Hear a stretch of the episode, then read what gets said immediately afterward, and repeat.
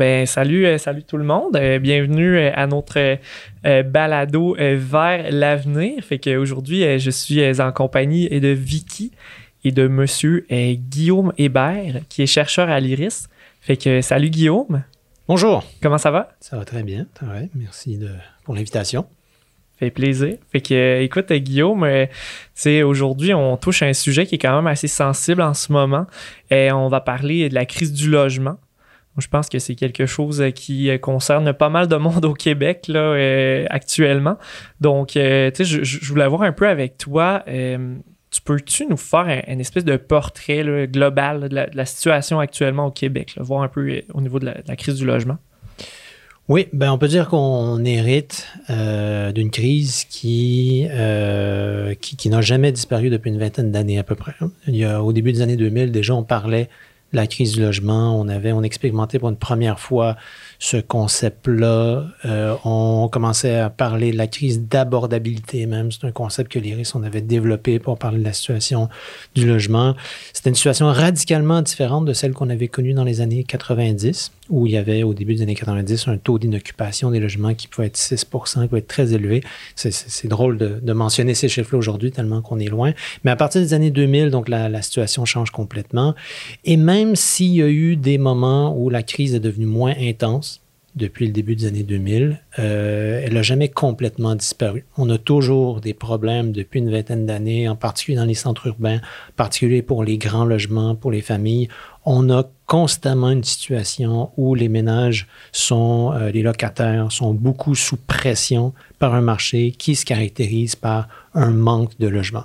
Dans les années 2000, on parlait beaucoup de la disparition des logements, de la conversion en condos, qui retirait des unités du parc locatif dans le portrait, dans le décor.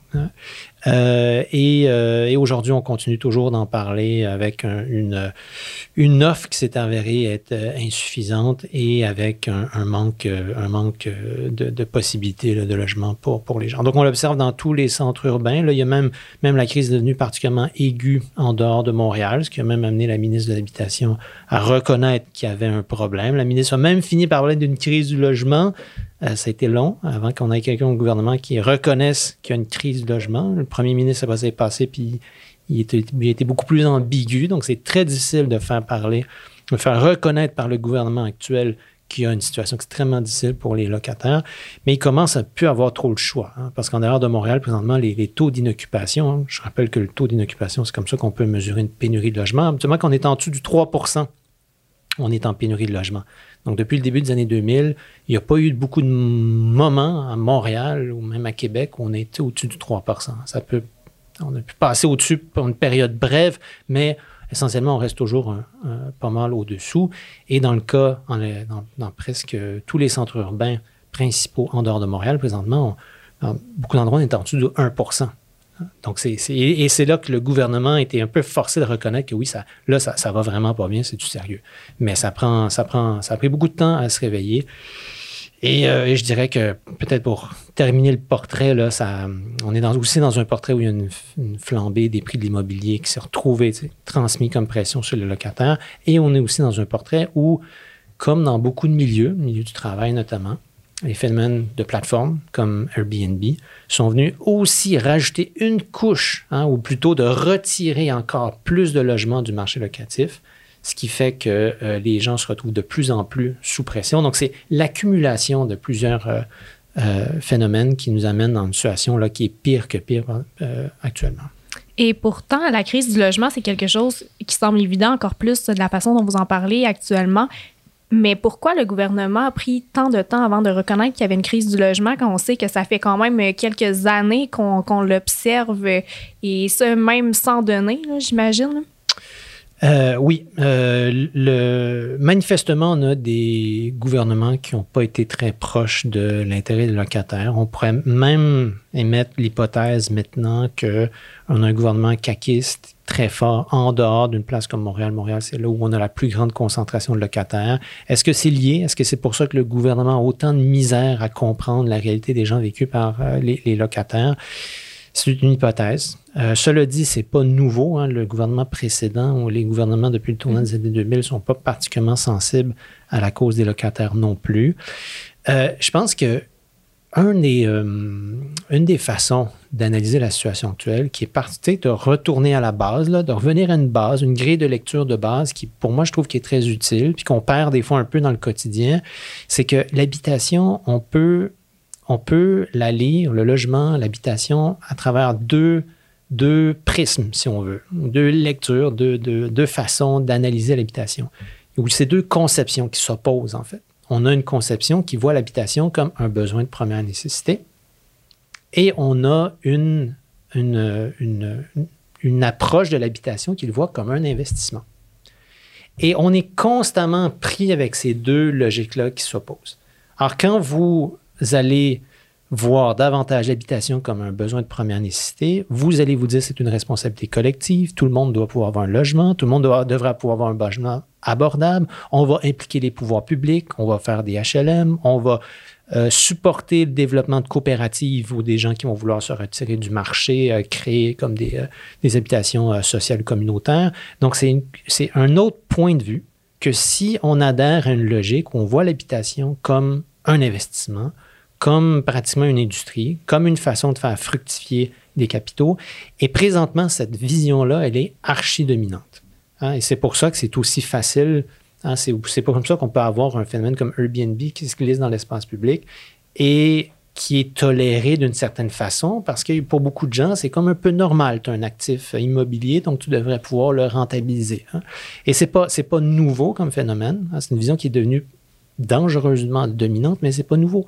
Même le fait que dans notre société, on aille à ce point de problème avec les retraites. Hein? Le Canada n'est pas un pays où le niveau des retraites est vraiment intéressant. On a des problèmes, c'est quelque chose qui est préoccupant, mais c'est le réflexe de beaucoup de personnes, hein, qu'on va les comprendre, c'est que ça va se rabattre beaucoup sur l'immobilier comme un substitut à un fonds de pension. Et donc, ça force aussi les gens à ce moment-là à rentabiliser, hein, à valoriser un actif immobilier. Ah, donc, on est un peu pris dans cette logique-là. Et pour répondre donc à la question, je pense qu'on a, que ce soit le gouvernement actuel ou le gouvernement précédent, que ce soit les libéraux ou la CAQ, on a une vision, un point de vue sur l'immobilier et le logement qui est très proche d'une vision de le voir comme d'abord et avant tout un investissement et très peu comme un droit, très peu comme un besoin de première nécessité. Moi, ça serait mon explication. Puis, qu'est-ce qui fait que, tu sais, parce que bon, on en parlait déjà un petit peu, tu sais, moi je savais qu'à Montréal c'était difficile de se loger, c'était pas fait. Mais là on dirait que dans les régions, ça commence à gagner les régions. Tu sais, moi je viens du Saguenay, au Saguenay on commence à dire qu'il y a aussi une crise du logement, on commence à dire qu'il y a des pénuries de logements disponibles ou de logements abordables. Qu'est-ce qui fait que ça s'étend un peu comme une espèce de pieuvre là, sur l'ensemble du Québec? C'est quoi la composante qui est différente par rapport aux autres années, selon toi? Je pense qu'on a, je pense largement, on a laissé une dynamique qui s'est installée à Montréal, tout simplement suivre son cours, puis suivre un peu, se développer à l'extérieur de Montréal. Je pense qu'il faut, encore là, le phénomène Airbnb et puis là, je cite beaucoup cette plateforme-là. Je pense qu'il y en a d'autres aussi qui existent, qui fonctionnent de la même façon. Ce phénomène-là a été déstabilisant pour beaucoup de petites communautés locales. Hein. Beaucoup de petites municipalités qui, surtout si vous avez un lieu de villégiature, dès que vous avez un potentiel touristique, ça va être très avantageux financièrement pour des propriétaires de, des fois, mettre fin à des bails pour pouvoir faire du Airbnb. Le phénomène, on l'a vu beaucoup en Gaspésie. Où Gaspésie, il y a tout un phénomène présentement d'augmentation, un renversement, c'est un exode démographique. Là, c'est le retour. Il y a beaucoup de gens qui vont vivre, s'installer en Gaspésie. Mais il y a des histoires absolument terribles sur, en fait, la difficulté de trouver un logement. Elle est rendue très grande en Gaspésie. Et une des raisons, c'est qu'il y a des propriétaires pour qui ils vont signer des bails, mais c'est évident qu'à partir du printemps, il faut que tu libères l'appartement parce qu'on veut faire de la place pour du Airbnb l'été. Donc, il y a des municipalités qui se sont essayées à légiférer pour ça, mais c'est ça l'autre problème, c'est que on a des petites municipalités au Québec qui s'essayent à limiter, disons, les effets ou, disons, mieux réglementer finalement, des plateformes comme celle-là. Mais on a des villes comme Paris, Barcelone, qui n'ont pas réussi à avoir le dessus sur des phénomènes comme Airbnb. C'est comme Uber un peu. Hein. C'est des machines extrêmement puissantes, insidieuses, qui prennent tellement de place. Ils nous mettent à un moment donné devant le fait accompli parce qu'il y a une forme de complaisance des autorités aussi, à mon avis. Et à un moment donné, c'est tellement présent, c'est tellement omniprésent, ça finit par être difficile de renverser le phénomène. Donc, je ne sais pas exactement c'est comment, quelle trajectoire a suivi le Saguenay dans les dernières années, mais ça serait plutôt, ça aurait été le contraire qui serait surprenant. Le contraire, okay. Ça aurait été si la crise ne s'était pas propagée aussi un endroit comme le Saguenay, comme tous les autres centres urbains, ça aurait été plutôt ça la surprise. Donc moi, je pense qu'il y a vraiment ce recul présentement sur une volonté politique de protéger l'habitation, le logement comme un besoin de première nécessité. Mais le gouvernement là-dedans, tu sais, est-ce que lui, il aurait pu prévenir ça, premièrement? Première question, là, tu sais, est-ce que le gouvernement aurait pu prévenir ça il y a plusieurs années? Parce qu'on le voyait venir. Tu sais, tu parles des années 2000, on a commencé à avoir un taux d'inoccupation qui était de plus en plus bas. Donc, on voyait qu'il y a quelque chose qui s'en venait là, de pas cool. Puis après ça... Est-ce que le gouvernement, il peut mettre son grain de sel là-dedans? Est-ce qu'il pourrait dire, moi, ben garde, les propriétaires de Airbnb, je vais essayer de les taxer, je vais faire en sorte que ce soit beaucoup moins plaisant, puis qu'avec l'argent des taxes supplémentaires, on puisse construire des logements supplémentaires, qu'on puisse faire des parcs d'habitation, peu importe. Là. C'est quoi la responsabilité du gouvernement là-dedans?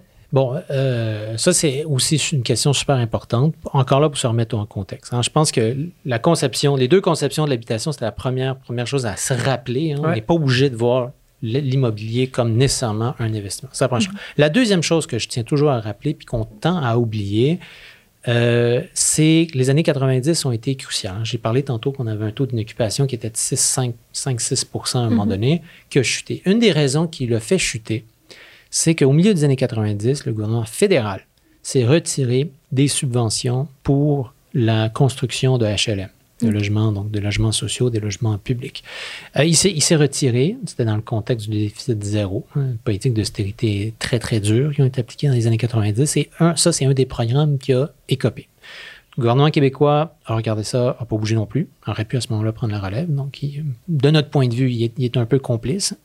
Et donc, on s'est retrouvé avec beaucoup moins de logements sociaux. On s'est retrouvé aussi éventuellement, il y avait aussi une certaine époque, un développement assez important au Québec de coopératives, un mouvement fort pour la coopérative qui essayait de faire une nouvelle version, tu sais, comment habiter, comment avoir des maisons, avoir une propriété qui est ni le marché privé, ni des logements sociaux subventionnés par l'État. Comment on peut faire un hybride entre les deux? Donc, c'est super intéressant comme formule, mais ça s'est mis à péricliter. Et donc, ils ont perdu le soutien des pouvoirs publics.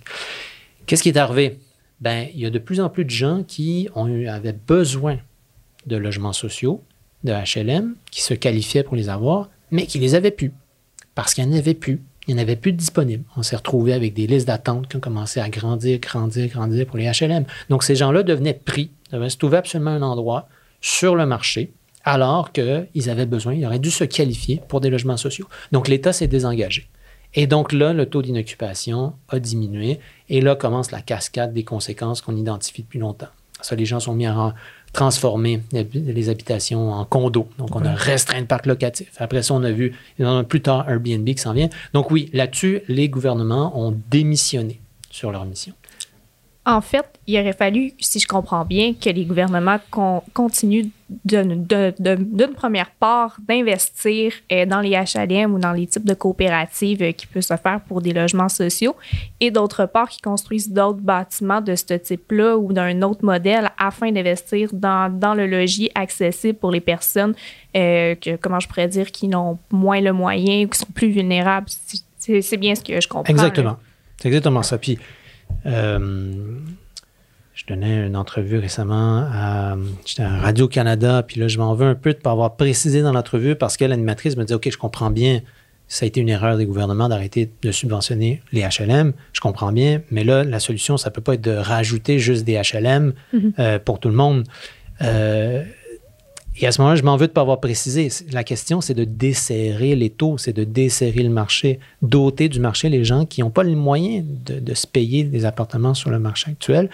Ça entraîne toute une cascade de problèmes, des gens qui paient trop pour leur loyer ou des gens qui, à un moment donné, pris dans cette situation-là, deviennent itinérants. Mm-hmm. On a des problèmes d'itinérance. Et quand on commence à avoir des problèmes d'itinérance, c'est des problèmes souvent qui vont devenir de criminalité, de consommation, d'emprisonnement, de gens qui se retrouvent dans les urgences. Donc, on s'est aperçu, même d'un point de vue froidement économique, là, même si on ne parle pas de solidarité sociale, le fait de tolérer autant de précarité dans le monde de l'habitation et en particulier de l'itinérance, les gens qui se retrouvent à l'urgence, en prison, dans les postes de police, finissent par coûter tellement cher à la société que certains programmes existent d'ailleurs pour dire on va construire des bâtisses puis on va mettre les gens dans des appartements, peu importe de quelle façon, parce qu'à partir du moment qu'ils perdent leur logis, c'est une cascade de problèmes qui finit par coûter extrêmement cher à la société. Mm-hmm. Si on fait juste mettre de côté notre propre solidarité sociale qui pourrait faire qu'on voudrait prendre soin aussi, d'abord et avant tout, de ces gens-là. Bref, on aurait besoin de desserrer, on aurait besoin de s'occuper des plus vulnérables pour que le reste du marché aille un peu plus d'allure. Il y a une autre faute, je pense, importante des pouvoirs publics, c'est d'avoir été aussi laxiste sur la valeur des loyers, des baux. En fait, on n'a pas de contrôle des baux. On a des recommandations de la Régie du logement qui dit qu'on devrait un maximum acceptable chaque année qu'on devrait imposer, mais c'est des recommandations, c'est pas des lois. Des recommandations à partir desquelles les propriétaires et les locataires doivent négocier un renouvellement d'un bail et advenant qu'il n'y a pas d'entente, ils peuvent aller devant la Régie du logement et là, ça va servir à fixer, mais il n'y a pas de... on sait que c'est... Quand un locataire part, un autre arrive, peut se passer toutes sortes de choses. Quand il y a des rénovations, les fameux phénomènes des rénovictions, qu'est-ce qui arrive avant et après. Donc, on perd l'information et ce qu'on se retrouve, c'est des augmentations de loyers qui sont beaucoup plus élevées que ce que la Régie recommande. Donc, là encore, on a des autorités qui ont laissé faire une situation, qui l'ont laissé dégénérer. Un des impacts de ça se reflète après ça dans le milieu de l'immobilier. Parce que quand on a une poussée fulgurante de l'immobilier, vous avez des investisseurs qui réfléchissent comment. Ils se disent, je vais acheter une bâtisse, je vais avoir des locataires, il va falloir que je trouve une façon d'augmenter le loyer. Mm-hmm. Tous les coûts sont permis, dans certains cas, les moins éthiques font à peu près n'importe quoi, mais ils vont acheter une bâtisse plus chère que ce qu'on devrait, mm-hmm, sur la base qu'ils vont être capables éventuellement d'augmenter le loyer. Si on avait eu une législation respectée, appliquée sur les loyers, ça serait devenu beaucoup moins intéressant d'investir autant pour acheter des bâtisses parce qu'on sait qu'on n'aurait pas pu le rentabiliser en refilant la facture locataire ensuite. Donc, sur ce point-là aussi, les autorités ont été laxistes. Puis tantôt, là, tu l'as mentionné, Airbnb aussi. Ils ont un peu regardé le phénomène se développer. Puis même les municipalités, à Montréal, sur le plateau Mont-Royal, ils ont fait un règlement sur Airbnb. On se rend compte que le nombre de logements à Montréal qui sont dans Airbnb ont pratiquement doublé depuis quelques années. Donc, c'est pas respecté. On ne réussit pas à appliquer les règlements. Puis tu sais, ce qu'on voit, moi, je me promenais à un moment donné à Tadoussac, là, puis on dirait que c'est comme des maisons qui sont vides la plupart du temps, puis elles sont juste louées, louées l'été. Mais ça, c'est terrible aussi pour une population, pour l'économie de la population, pour... Tu sais, il y a comme aussi une espèce de phénomène, c'est comme si on disait que les gens y accumulent des biens pour faire du profit, mais sans penser à la collectivité, à la communauté. C'est quoi qui a amené les gens à penser comme ça? C'est tout simplement le profit? J'ai le goût de renchérir juste un peu sur ce que tu dis. Ça me fait beaucoup penser, peut-être vous pourrez me confirmer ou infirmer, à Vancouver, dans la ville de Vancouver, il y a beaucoup d'investisseurs étrangers qui achètent justement des condominiums pour les louer ou pour les revendre plus tard. J'ai comme l'impression que c'est un phénomène qui se rapproche de plus en plus ici, soit pour la location d'Airbnb ou dans un but éventuel d'en faire du profit à long terme. Est-ce que c'est possible? Oui, manifestement, il y a de ça. Puis c'est drôle parce que pas plus tard qu'aujourd'hui, j'avais une connaissance qui partageait sur Facebook quelqu'un qui travaille dans les comités logement qui avait trouvé une annonce d'un loft quelque part dans je pense que c'est dans Pointe-Saint-Charles, hein, historiquement très pauvre, très militant, historiquement, mais qui a beaucoup été transformé par la gentrification des dernières années. Donc, la neuf, le loft proposé était à 6 700 $ pour une nuit et était vendu sur les sites de location qui visent un public qui vient des États-Unis. Venez faire le party à Montréal, venez avec votre gang d'amis, payez-vous ça, vous allez avoir accès à au nightlife montréalais, etc. Si vous êtes capable d'avoir 6 700 $ pour une nuit, c'est sûr que vous n'avez pas intérêt à charger ça avec un loyer même de 2 000 $ par mois, hein, de 3 000 $ par mois, même 4 000 $ par mois, c'est pas avantageux si vous pouvez le louer. Donc, vous pouvez le garder vite, bien des journées dans un mois si vous êtes capable de le louer une couple de fois. Donc, cette démesure-là, effectivement, elle vient d'une espèce de déconnexion de la question du logement, la question de l'habitation, de l'intérêt collectif. On s'est comme déconnecté. D'où ça vient, pourquoi? C'est des grosses questions. Parce que le néolibéralisme au complet a transformé nos sociétés depuis 40 années. On pourrait prendre la même réflexion, ces mêmes valeurs-là qui prennent le dessus sur certaines de notre façon d'organiser notre société et où on cède beaucoup à la logique de marché en se disant, bien, s'il y a des promoteurs privés qui veulent faire un coup d'argent là-dessus, c'est correct, ça va être efficace, ça va créer de la richesse, etc. Mais on s'est comme enfermé dans cette logique-là et maintenant elle existe en santé, elle existe en éducation, elle existe dans le domaine des retraites, de l'assurance-emploi. Elle existe un peu partout, cette obsession de valoriser le capital. Ces 40 années de néolibéralisme où des individus finissent par être façonnés un peu par ça. Pas tout le monde, par exemple. Je pense qu'il y a aussi un ressac. Je pense qu'il y a beaucoup de gens aussi qui retournent à l'essentiel. À l'essentiel, puis à un sens du collectif. Cette affaire-là existe aussi. Puis juste finir sur les investisseurs étrangers. Ça a été beaucoup discuté à Vancouver, à Toronto aussi. Montréal, ultimement, s'est rendu compte que très peu. Certains ont sonné l'alarme à un moment donné, mais se sont rendus compte que le phénomène des acheteurs étrangers, investisseurs étrangers, n'était pas tant que ça. Ça a été suffisamment discuté pour dans le dernier budget fédéral. Il y a eu des mesures pour empêcher, en fait, l'achat par des investisseurs étrangers. Le problème, c'est que par rapport à l'ensemble du marché canadien, les investisseurs étrangers, c'est très peu. Le problème, ce n'est pas les investisseurs étrangers. Hein. Puis il y a une facilité, même on va dire, ah, ça, c'est des gens qui viennent d'ailleurs, qui achètent. Ultimement, le problème, c'est les investisseurs tout court. Hein, on a des fonds de pension possédés par des travailleurs, des fois, qui vont eux autres mêmes investir dans le marché locatif en contribuant à faire augmenter le prix, puis qui voient le logement locatif comme un bon investissement pour les travailleurs et les travailleuses du Québec. Bien, peut-être que c'est pas là qu'on va faire fructifier tant que ça notre argent pour nos retraites. Hein? Mais cette logique-là est tellement forte. Le problème, c'est pas les investisseurs étrangers, c'est la logique même d'investissement, qu'ils soient étrangers ou pas. Mais tu sais, ce qui est terrible, Vicky, puis je regarde parce que je pense à nos membres du SFPQ, je suis sûr qu'il y en a qui travaillent, exemple, au Complexe Desjardins ou peu importe, mettons Revenu Québec ou à la RAMQ au centre-ville, puis qui sont même pas capables de se loger dans les alentours de Montréal, tu sais, en ayant quand même un salaire, tu sais, un salaire, je veux dire, bon, qui n'est pas le salaire minimum, donc qui est quand même supérieur au salaire minimum, et qui doivent faire des 40, 50, voire une heure et plus de transport en commun pour se rendre au travail. Tu sais, moi, je pense à nos membres, je pense aux gens en général. Ou avoir 2 emplois. Là, ou avoir 2 jobs pour être capable de vivre en ville, pour pas être trop loin de son travail. C'est quand même assez aberrant là, de voir ça actuellement. Moi, ça me révolte là, de l'intérieur. Oui, puis l'enjeu, on le sent que c'est un enjeu de plus en plus sensible dans l'espace public. Hein. Quand nous, on en parlait il y a 10 ans, c'était vu déjà plus comme un enjeu quasiment de solidarité sociale pour les moins nantis. Là, ça frappe un peu plus largement, je pense, dans la société. Ça soulève la question de l'abordabilité du logement, en fait. L'abordabilité du logement, on a une façon de calculer ça. Historiquement, la définition historique de Statistique Canada, c'était si vous dépensez plus de 25% de votre revenu pour vous loger, vous n'avez pas accès à un logement abordable. Là, la définir comme glisser à un moment donné, c'est devenu 30%. 30%. Mais si on retourne les années 90, début des années 2000, le chiffre, c'était 25%. Mais là, on s'est dit, ah ouais, mais là, c'est des choix de vie, on peut dépenser plus sur le loyer.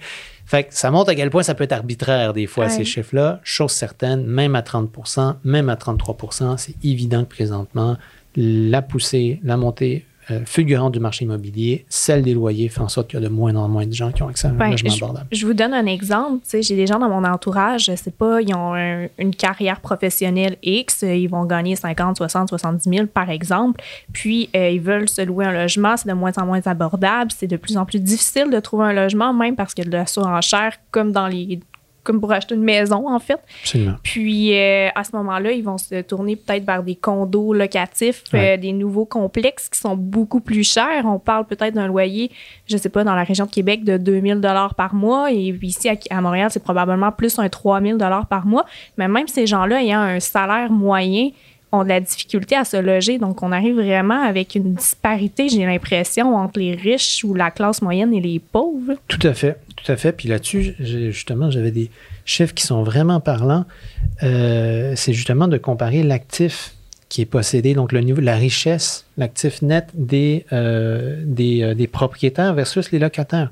Parce que c'est une des dimensions qu'on échappe, qu'on oublie, mais toute cette dynamique-là que tu viens de décrire, bien, elle se traduit par une augmentation aussi de l'écart de richesse entre les personnes qui ont l'opportunité de se payer, de s'acheter de l'immobilier, puis souvent avec un transfert de richesse à l'intérieur de la famille, souvent parce que dans la famille, il y a une personne qui a pu vendre un actif immobilier puis aider des enfants à s'acheter quelque chose.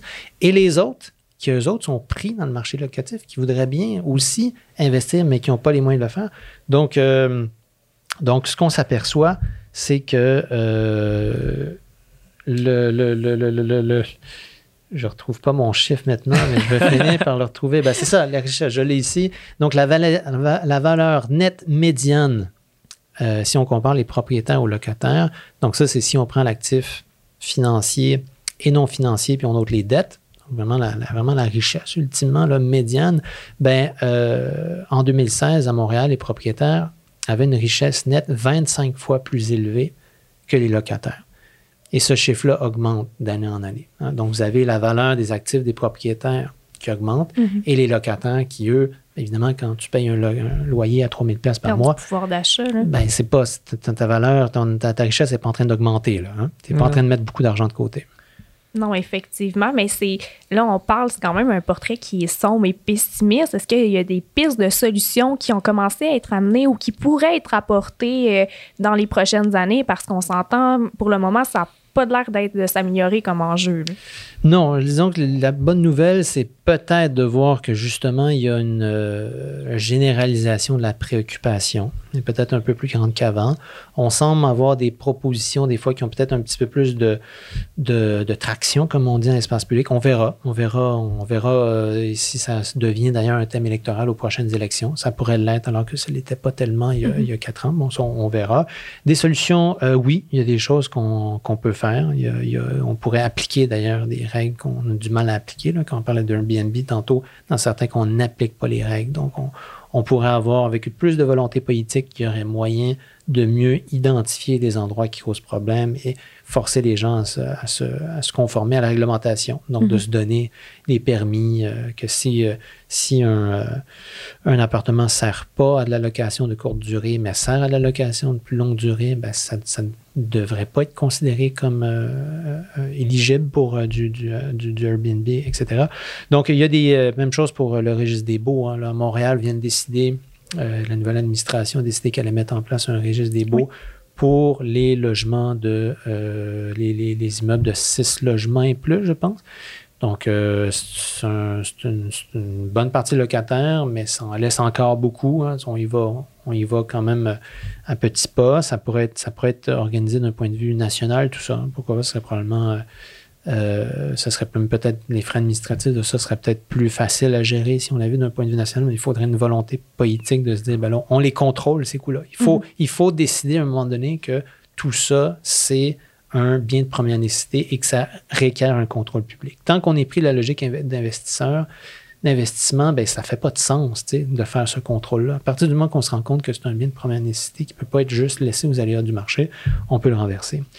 Il y a des solutions aussi qu'on a énumérées pour Montréal, parce que là, il y a un droit qu'on appelle le droit de préemption. Quand vous avez des logements qui sont des immeubles qui sont en vente, les arrondissements ou la ville peut décider Hein, de dire, ben moi, je me donne 2 ans pour transformer, acheter cet immeuble-là et le confier à soit des promoteurs qui vont faire du logement locatif ou encore le garder par les pouvoirs publics pour faire du logement social, logement communautaire, etc.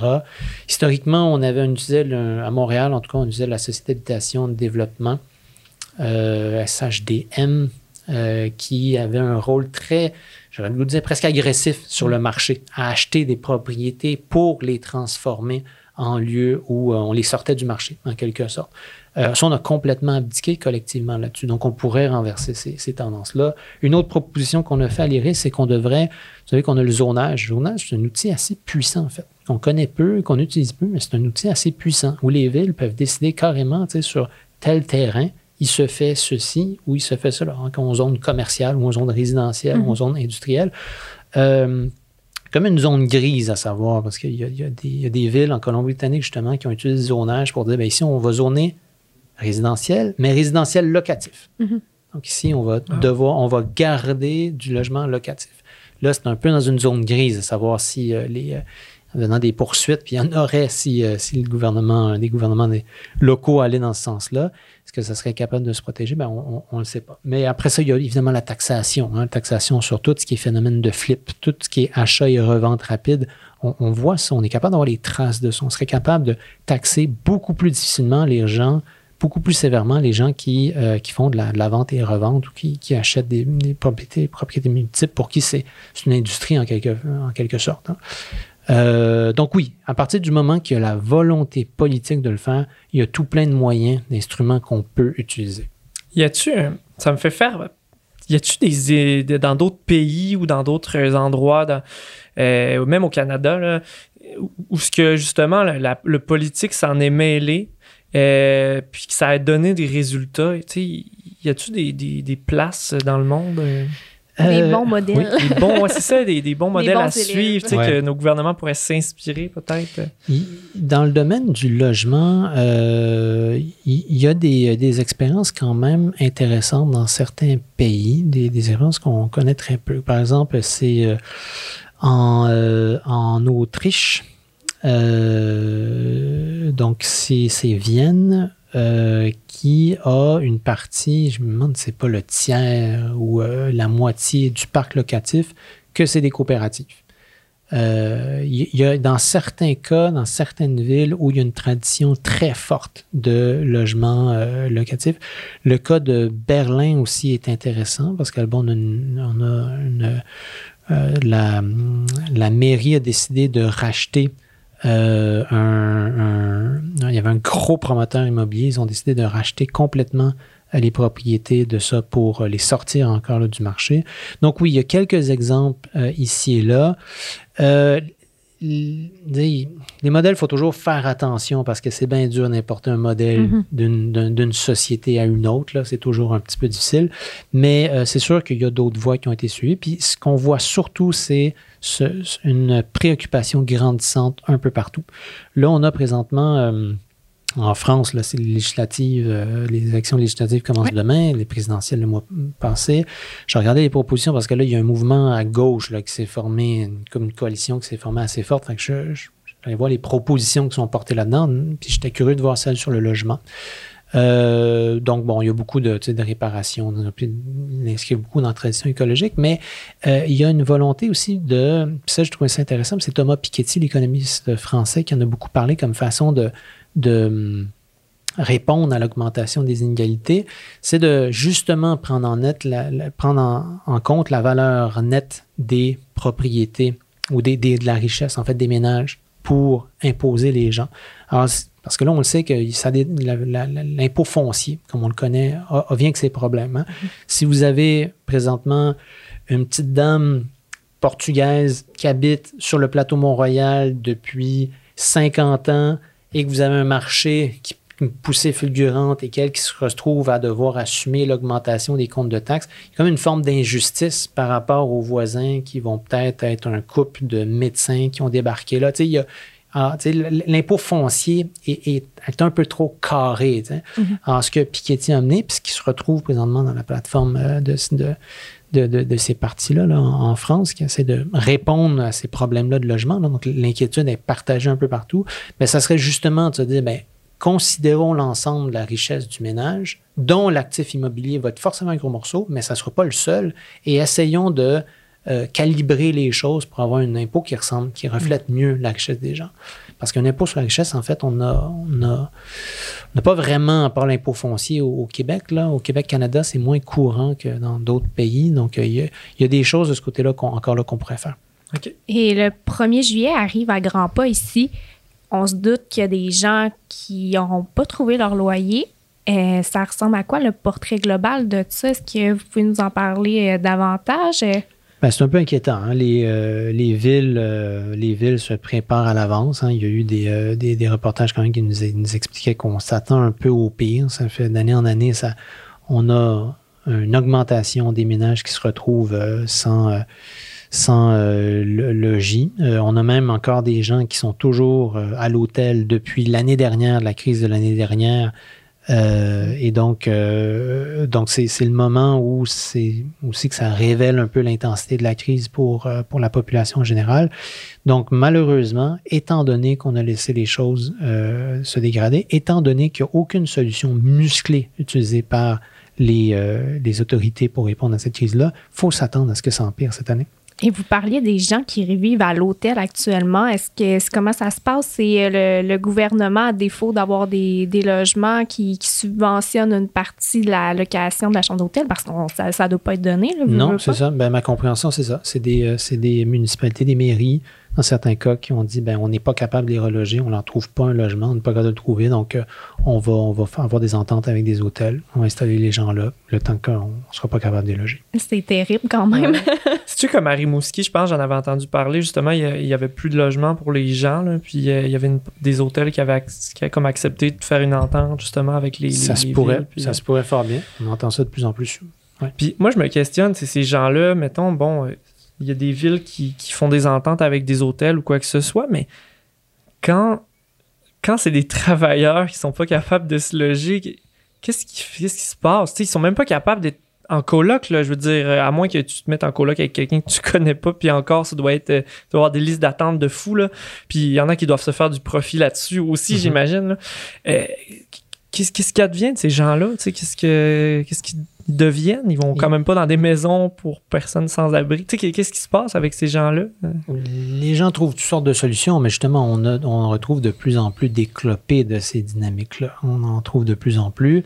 Les gens sont forcés d'être plus créatifs. Les gens sont forcés d'héberger des membres de leur famille, etc. On voit toutes sortes de logiques compliquées, voire de même de drames, des fois, si on pense au phénomène d'itinérance, là, qui est quand même un phénomène... Ça ne date pas d'hier qu'on a ce problème-là. Puis ces tendances-là, évidemment, ne nous aident pas. Ce qu'il faut vraiment voir, hein, c'est à quel point le marché n'est pas capable de répondre aux besoins de la collectivité. Vous laissez le marché allouer les ressources, il va faire ce qu'il fait partout. Il va concentrer la richesse d'une minorité, puis il va faire les affaires tout croche pour le reste, et les plus vulnérables vont écoper. Ça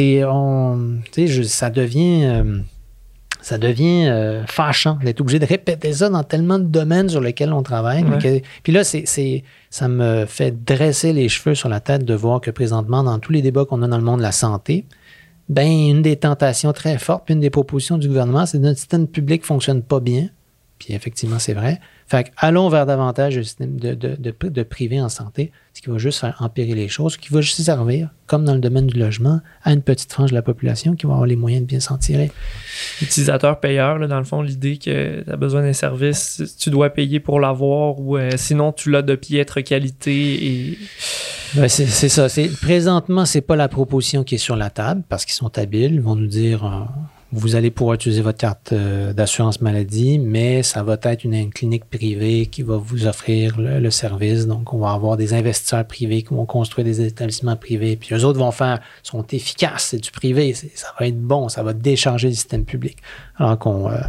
ça nous éloignerait du sujet de trop embarquer là-dedans, mais c'est cette obsession à s'imaginer que les forces du marché vont répondre aux besoins collectifs, alors que moi, je le cherche encore, l'exemple où c'est le cas. On voit que c'est vraiment des enjeux qui sont tous interreliés. Ouais. Là, veux pas, là, on parle du logement, mais on peut parler de problèmes d'itinérance et ensuite de problèmes de santé mentale. Peu importe, tout se rejoint. Là. Le logement devient un déterminant très fort là, après ça de la trajectoire de plusieurs personnes. Là. À partir du moment où vous l'ôtez le logement, la cascade des problèmes vient. Là, c'est tout à fait vrai. Puis tu sais, pour finir peut-être sur une note... c'est parce que là, c'est un portrait quand même assez sombre, mais en même temps, c'est la réalité. Puis je pense qu'on parle des vraies affaires. Là, c'est le but. C'est ce qu'on veut amener dans le réseau des jeunes aussi. Là, c'est de parler des vraies choses. C'est d'essayer de faire comprendre aux gens que ben, il faut se battre là, si on veut que les choses changent. Et tu sais, dans les prochaines années, selon vos prévisions, selon un petit peu la tangente, on dirait qu'on s'en va un peu plus vers des idées des fois de gauche sur certains points de vue. Est-ce qu'on peut s'attendre à une résolution de cette crise-là ou peut-être des nouveautés qui pourraient venir un petit peu atténuer ce phénomène-là? Ma collègue Julien publiait la semaine dernière sur le revenu viable, qui est une publication qui connaît chaque année beaucoup de succès, où on calcule combien ça prend pour vivre au Québec. Elle a donné beaucoup d'entrevues parce que dans un contexte d'inflation, ça fait beaucoup réagir. Une bonne partie de l'inflation, c'est la composante logement, que vous êtes propriétaire ou locataire d'ailleurs. Donc, ça faisait beaucoup réagir les gens. On sent que les réactions sont un peu différentes que d'habitude. Julien me disait à quel point d'habitude, quand on parle du revenu viable, les gens disaient franchement, on a déjà le salaire minimum, on a vous demandez trop d'argent. Vous êtes utopique, utopiste de penser qu'on peut avoir un revenu comme ça dans la société. Là, c'est un peu l'inverse que les gens nous disaient. Les gens disaient voyons donc, vous nous dites un revenu viable, mais c'est pas assez, il faut gagner beaucoup plus de ça.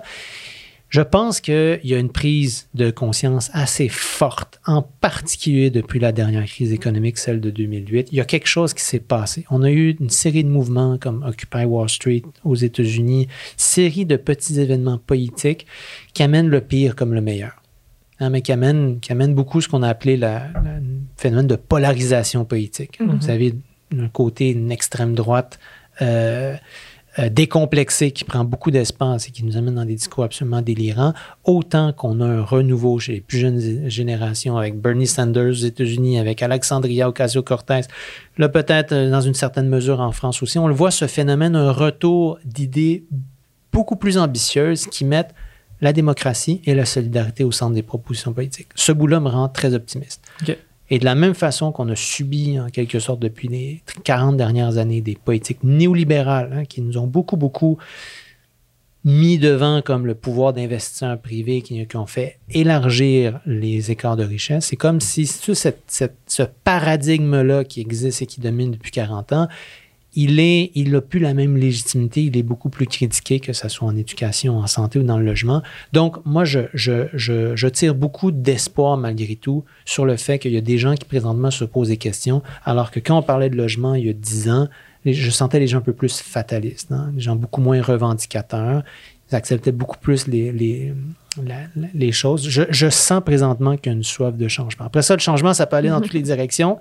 Il y a un risque qui vient avec ça, mais présentement, je pense que les gens qui nous écoutent, s'ils veulent s'engager et se battre, il y a des choses à faire.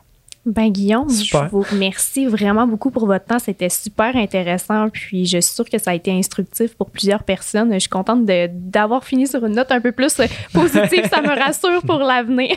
Moi aussi. Un mot de la fin pour toi, Robin. Merci d'avoir écouté, dans le fond, notre balado. Merci, Guillaume, d'avoir participé à notre balado vers l'avenir. Vraiment, c'était super enrichissant, super intéressant. Merci pour l'invitation. Merci beaucoup pour l'invitation. Vraiment, merci. Puis, à la prochaine pour une prochaine émission. Salut.